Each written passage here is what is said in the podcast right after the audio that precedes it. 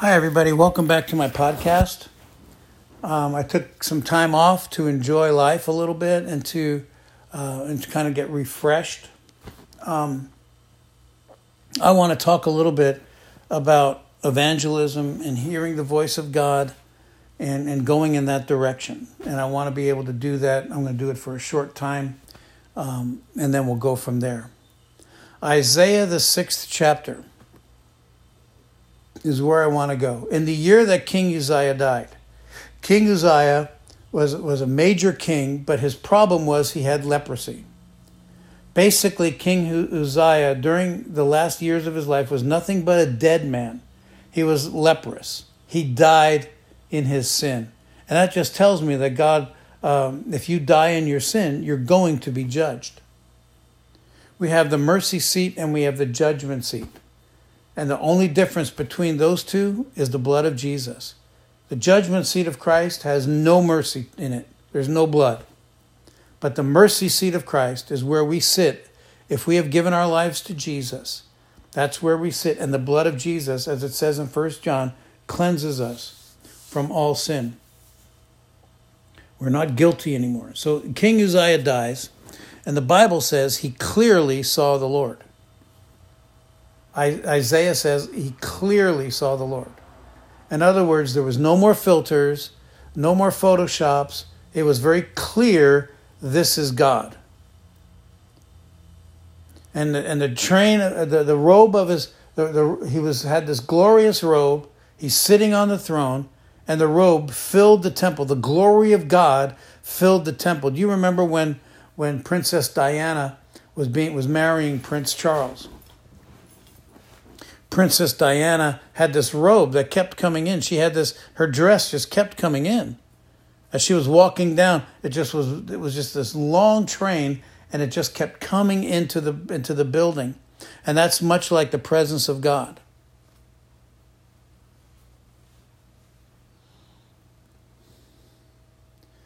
Isaiah clearly saw the Lord. And in that process, he also saw these fiery angels, these seraphim, that were, that were flying around, each of them with six wings. With two, they covered their eyes, with two, they covered their feet, and with two, they flew. And I believe those are the same angels that you'll find in Revelation chapter 4. And they were flying around and they were calling out to each other, Holy, holy, holy, the Lord God Almighty. You know, the whole earth is filled with His glory. They were calling out. So it's like that one was standing on the one side of the room, the other one was standing on the other side, and they were calling out to each other, Holy! The other one would say, Holy! The other one would say, Holy is the Lord God Almighty.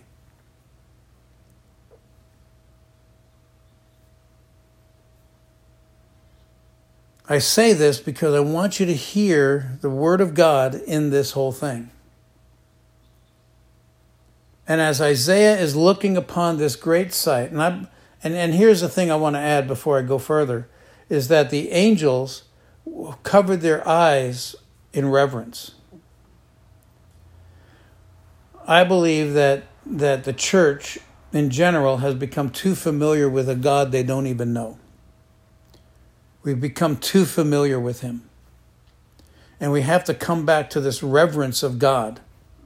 Yes, he is a good father, and yes, he is Abba, and yes, he loves you but he's also God. Don't ever forget that. He is God. He is powerful. He is almighty. He doesn't have a temper, but he is all powerful and he does whatever he wishes. We need to revere him. God is Jehovah Shammah or Jehovah Shammah, the Lord who is present. I'm saying this to you because I want you to hear the voice of God in all of this. He is powerful. He is awesome. He is a father. He is a good father. He's not like a lot of earthly fathers that are abusive and standoffish and unloving. He is a God of love and he is a good father. He is like the best father. Okay? And he loves you. Okay? And he's always looking out for your best. The Bible says, that uh, you know well not the bible but the word agape which is used in the new testament for love means uh, means loving someone without expecting anything in return. He loves you regardless. That doesn't mean that you're you're going to heaven. It doesn't mean that you're accepted. Only if you come to the cross and, and, and receive the blood of Jesus as your atonement, as your forgiveness, that's when you get to go to heaven. So here is this king, Uzziah. He dies. He dies a leper. And leprosy in the Old Testament is much like uh, cancer. Leprosy in the Bible is much like cancer it is today. You're nothing but a dead man. I mentioned that before. You had you had Naaman, king of the uh, or the commander of the Syrian army, coming to be healed of this of this leprosy, and for all the accolades, for all of the trophies, for all of the um, pomp and circumstance that, that this King Uzziah and Naaman had, they were nothing but dead men. Cancer, what it'll do, as well as um, uh, not just cancer, but yeah, cancer and leprosy, what they do is that it decays your body. And the last thing to go on your body is your eyes. So you get to see this death that, and decay that you have become.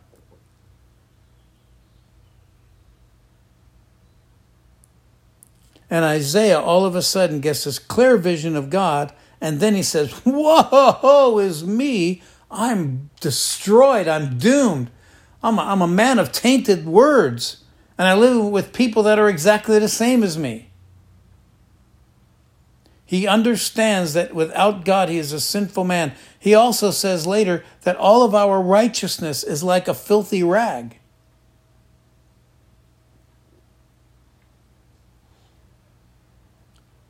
And in this leprosy that the king had, Isaiah said, I'm no, I'm no better than that. And then the angel came and took this coal. It was a, it became a white, white hot, and it and it touched his lips. And I believe it had a lot to do with that same stone that was Revelation chapter 2. Uh, I think it's verse 17. Talks about the white stone that, that has our name written on it that only we and God know.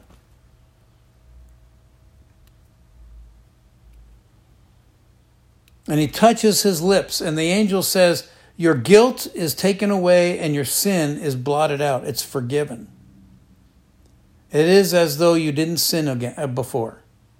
And that's what happens when you come to the blood of Jesus and when you ask forgiveness after you sin. You're not a sinner saved by grace. You, that has happened, but what you are is the righteousness of God in Christ. And the Bible says in, in 1 John chapter 2, verse 1, he says, I, I write these things so that you won't sin. But if you do, in other words, if, if that happens that you do, you do have a defense attorney in Jesus. His blood cleanses us.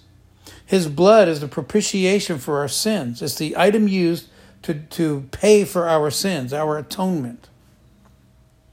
And Isaiah is standing with the with this angel and he is cleansed, and then his ears are open to the voice of God. If you want to hear God, walk guiltless.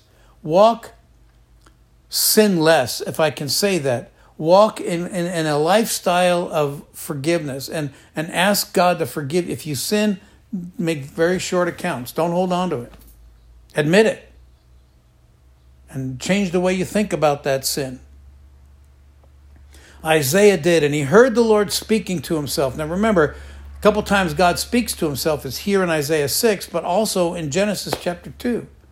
He, he, when he's creating the heavens and the earth, he's speaking it out.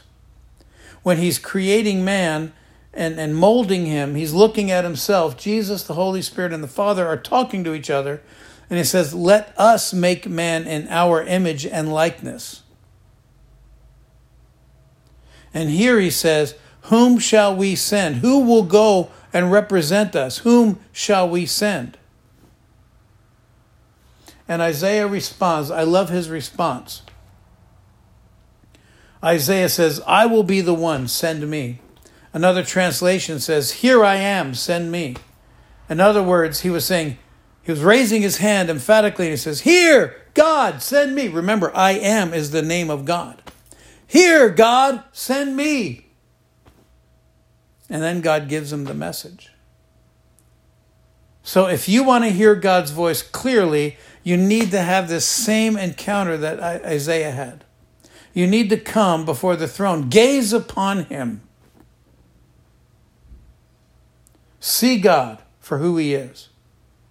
Well, that's all that we're going to do today.